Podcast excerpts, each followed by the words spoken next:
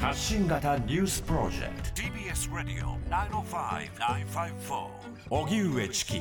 セッション円安加速で財務省は為替介入に牽制か。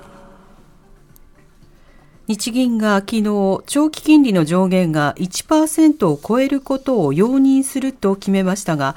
市場では大きな修正ではなかったと受け止められ円売りの動きが止まらない状況となっています外国為替市場で円相場が一時1ドル151円70銭台まで急落しました。こうした状況を受け財務省の神田財務官は今朝為替介入を含めスタンバイだと話し市場を強く牽制。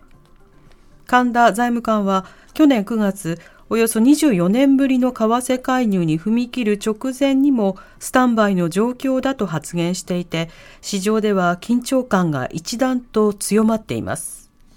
一方今日の東京株式市場で日経平均株価は昨日より742円80銭高い3万1601円65銭と大幅に続伸して取引を終えました。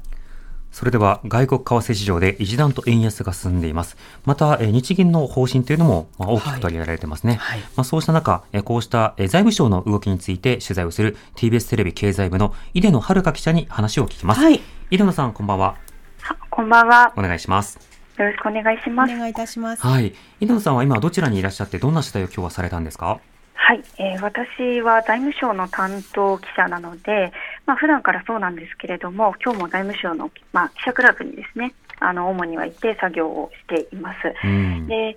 まあ普段は財務省なので、税とか予算とかあの取材は多岐にわたるんですけれども、まあ、今日はあのさっきのニュースにもあった通り、円安がかなり進んでいるということで、はい、まあ、少し今、円相場落ち着いているようには見えるんですけれども、あのドル円のチャートをですね常に気にしながら、あのもし何か変な動きがあった場合に、すぐ省内をこう回って取材できるように、私自身もあのスタンバイしているような状況です。うんもし介入ということになれば、まあ、財務官などにすぐ取材できるようにと動いていたわけですか？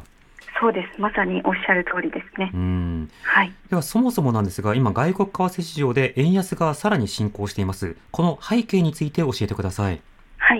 はい。まあ、いろいろな要因があると思っていて、まあ、金利差とかそういった説明もニュースの中であると思うんですけれども特に昨日から今日にかけてのこの円安の動きというのは一つはやはり昨日あの日銀の金融政策のあの結果発表があったことがきっかけです。うん、えー、あの原稿にもありましたけれども、日銀は金融政策をよりこう柔軟化することを会合で決めたわけなんですけれども、はい、一方で市場の受け止めとしては、あのこれはあまり大きな修正ではなかったと。で引き続き日銀としてこう緩和を続けていく姿勢にはやっぱり変わらないのだというあの受け止めが根強かったものですから、うん、円を売って、えー、より金利の高いドルで資金を運用しようという動きは結局変わらなかったわけなんですね。うん、で加えてもう1個あるとすればですね実は昨日あの財務省のある発表があったんですけれども、はい、その内容が、えー、直近1ヶ月の為替介入の実施額が0円だったということが発表されたんですね。これはどういうことかということなんですけれども、はい、ちょうどおよそ1ヶ月前、10月の3日の夜に、それまでこう心理的な節目として意識されていた1ドル150円の水準を超えた夜があったんです。でただ、その直後に急にこう円高に触れる場面があったので、はい、市場ではあれ、これ、介入ではないのかというふうな声が実は上がっていたんですね。ただ、昨日のその財務省としてのその公式の発表では0円だったということなので、はい、これ、介入ではなかったということが分かったというのが、実は昨日のタイミングだったんです。となると、市場としては、あの1ドル150円がこういわば政府としての防衛ラインではないのだというふうな受け止めになって市場が動きやすくなっているという面もあるかなと見ています。なるほどつまりここがまあ大まかのその為替相場だというような見通しが変化したことによってさらに円安が進んでいく、まあ、そうした刺激材料になったわけですか。ですね。ちょっとこう昨日の発表で弾みがついたような面もあるかもしれないと思っています。うん。これ改めてなんですが、はい、為替介入とはどういったものなんでしょうか？はい。あの今まあニュースで出てその為替介入というのは円を買ってドルを売る。つまり今、市場で起きている動きと逆のことをすることで、あのどんどん進んでしまっているこの円安の過度な動きを止めようというものが為替介入ということです。うんこの為替介入、あの、例えば民主党政権の円高対策などでも議論されていましたけれども、介入の効果というのは実際のところどうなんでしょうか？介入の効果、これ、なんとも言えなくてですね、はいまあ、財務省としては一定の効果あるという説明もしていますけれども、まあ、相場だけを見ていると、あの介入した分が結構なスピードで戻ってしまったりとあのそういう場合もあるので、うん見方様々かなと思っています。そうですね。まあ、短期的には為替にに対する市場に対する影響、あるいはメッセージというのはあるわけですが、じゃあ長期的にどうなのかというと、ここは限定的と見た方がいいですか？そうですね、評価は分かれるところですけれども、そういうふうに見る市場関係者もいると思いますね。では今日の財務省の動きというのはどうだったんでしょうか？今日の動きとしては、なかなかまあ具体的な準備の動きとか、そういったことは分かりかねるわけですけれども、はい。あの先ほどニュースにもありました通り、神田財務官は今朝、あの財務省内でのまあ我々報道陣の取材に応じまして、あのあらゆる手段を排除せずに、この円安に対して適切に対応するといった趣旨の発言をしました。はい。えーその上で、まあ、あらゆる手段って何なのかというところなんですけれども、うんそれが介入のことなのかどうかという点については、今朝はまあコメントを控えたわけなんですが、はい。私、それをあの現場で聞いていまして、今、どれだけ、まあ、介入も含めたあらゆる手段について、今、どれくらいの温度感なのかというのがちょっと気になったので、ええあの今、スタンバイの状況ですか、準備状況はどうなんですかというふうに聞いたところ、スタンバイですと、うんよどみなくあの発言しました。はい財。務省としては今、そんな動きですね。うん。その発言の、まあ、意図、あるいは発言の影響というのはいかがでしょうか？そうですね、その発言があって、えー20銭、30銭ほど円高に触れた後、まあ、比較的それくらいの推移で、あの今動いているかなという印象はありますね。はい。ただ、まあ、やはりそのフレーズもそうですけれども、まあ、朝、財務官が登庁してきた時からかなり険しい雰囲気だなと私自身も感じていたので。多少なりともその牽制というのは効いているんではないかと見ています。なるほど。はいまあ、あの、これ今後、為替さらに円安ということになれば、まあ、本当に物の価格、日用品など、非常に今後の影響など読みにくいところもありますが、ここはいかがでしょうか？そうですね、まさにおっしゃる通り、まあ、このまま円安、まあ、この水準でですね続けば、私たちが普段例えばスーパーで買うようなものの価格にも影響してきますし、はい。まあ、多岐にその影響は広がっていくというふうに言えると思います。うん。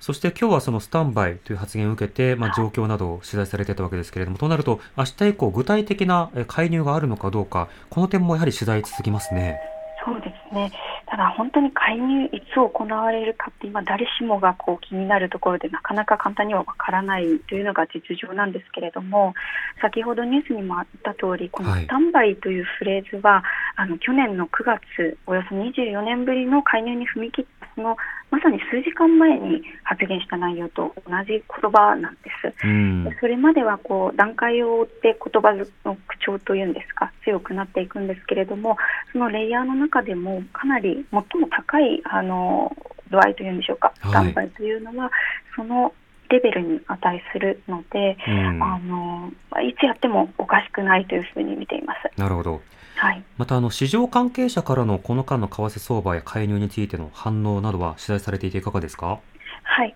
やはり、まあ、今ご説明したようにですねあの過度な変動は好ましくないとかあらゆる手段を排除せずとかってこう段階的にあの当局の口調が強くなるところ今回のあの発言はかなりやっぱり強かったという受け止めがほとんどです。うん。えーまあ本当にスタンバイということですからいつやいつでもやれるような準備をしているということで警戒の声がよく聞かれています。なるほどはい。また、あの、これ少し為替の話からずれるんですが、財務省ということですと注目されているのが減税であるとか今後の増税の話なんですが、あの、消費税などについては、ほぼやはり財務省としては今のところも減税の予定はないというスタンスなんでしょうか？その点取材されていてどうですか？なかなか結構それは難しいんですけれども、うんちょっと今、私はなんかここまではちょっと取材ができていなくて、うんまあ、政府のあの税制調査会でこう決めたりとか、さまざまなところで議論が行われるので、ええ今後の動向をあの取材しなければならないなと思っています。なるほど。でまた為替の話に戻りますと、やはり神田財務官などの発言などによって、今後、具体的な介入ありか、それともなしか、そのあたりの傾向というのはどうなんでしょう、見て取れるんでしょうか？事前に予測するのはかなり難しくてですね当然、その発言の口先介入のトーンというので推し量ることしかできない上にですね、うん、まあ、介入のように見られる動きが仮に市場であったとしてもその直後に介入をやったかやっていないか当局が発言するかどうかというのもこれわからないわけなんです。うん、去年9月に行った際は直後にあの為替介入の実施をあの公表したわけなんですけれども、はい、あの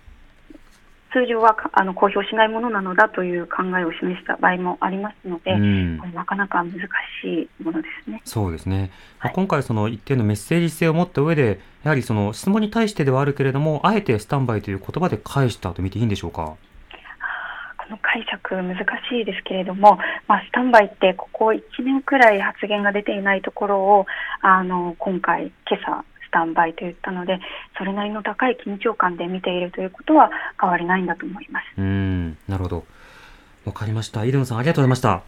ありがとうございました。ありがとうございました。TBS テレビ経済部の稲野遥記者に話を聞きました。さて、財務省の状況としては、まずは為替介入あるのかという点、これはあの非常にこう短期的な、えー、為替相場、えー、ドル円の状況などを見ると、とても注目されるところでありますね。で、円安が直ちにあの経済に対して影響を与えるかというのは、その財政政策とか分配政策とか、そうしたものの組み合わせで変わってくるので、円安イコール例えば日本の経済が弱まっているとか、そうした話では当然ないわけですね。ただ今の状況などを見ると、その為替の進行のスピードなどによって、人々の生活というのが今月と来月で物の価格がぐっと変わってしまうと、これ予測不可能になるし、今の例えば賃上げというターゲットなどに対しても、さらに予測が困難になりますよね。つまり、商売をする立場からすると、今月いるものと来月いるもので仕入れ値が随分違うということになれば、ちょっと給料を上げるっていうことを考えにくい状況になってしまう。だからその意味で日銀の政策だけではなくて財務省及び分配政策など、このセットがどうなるのか、今日の国会ではね、そのあたりの議論もあったりするので、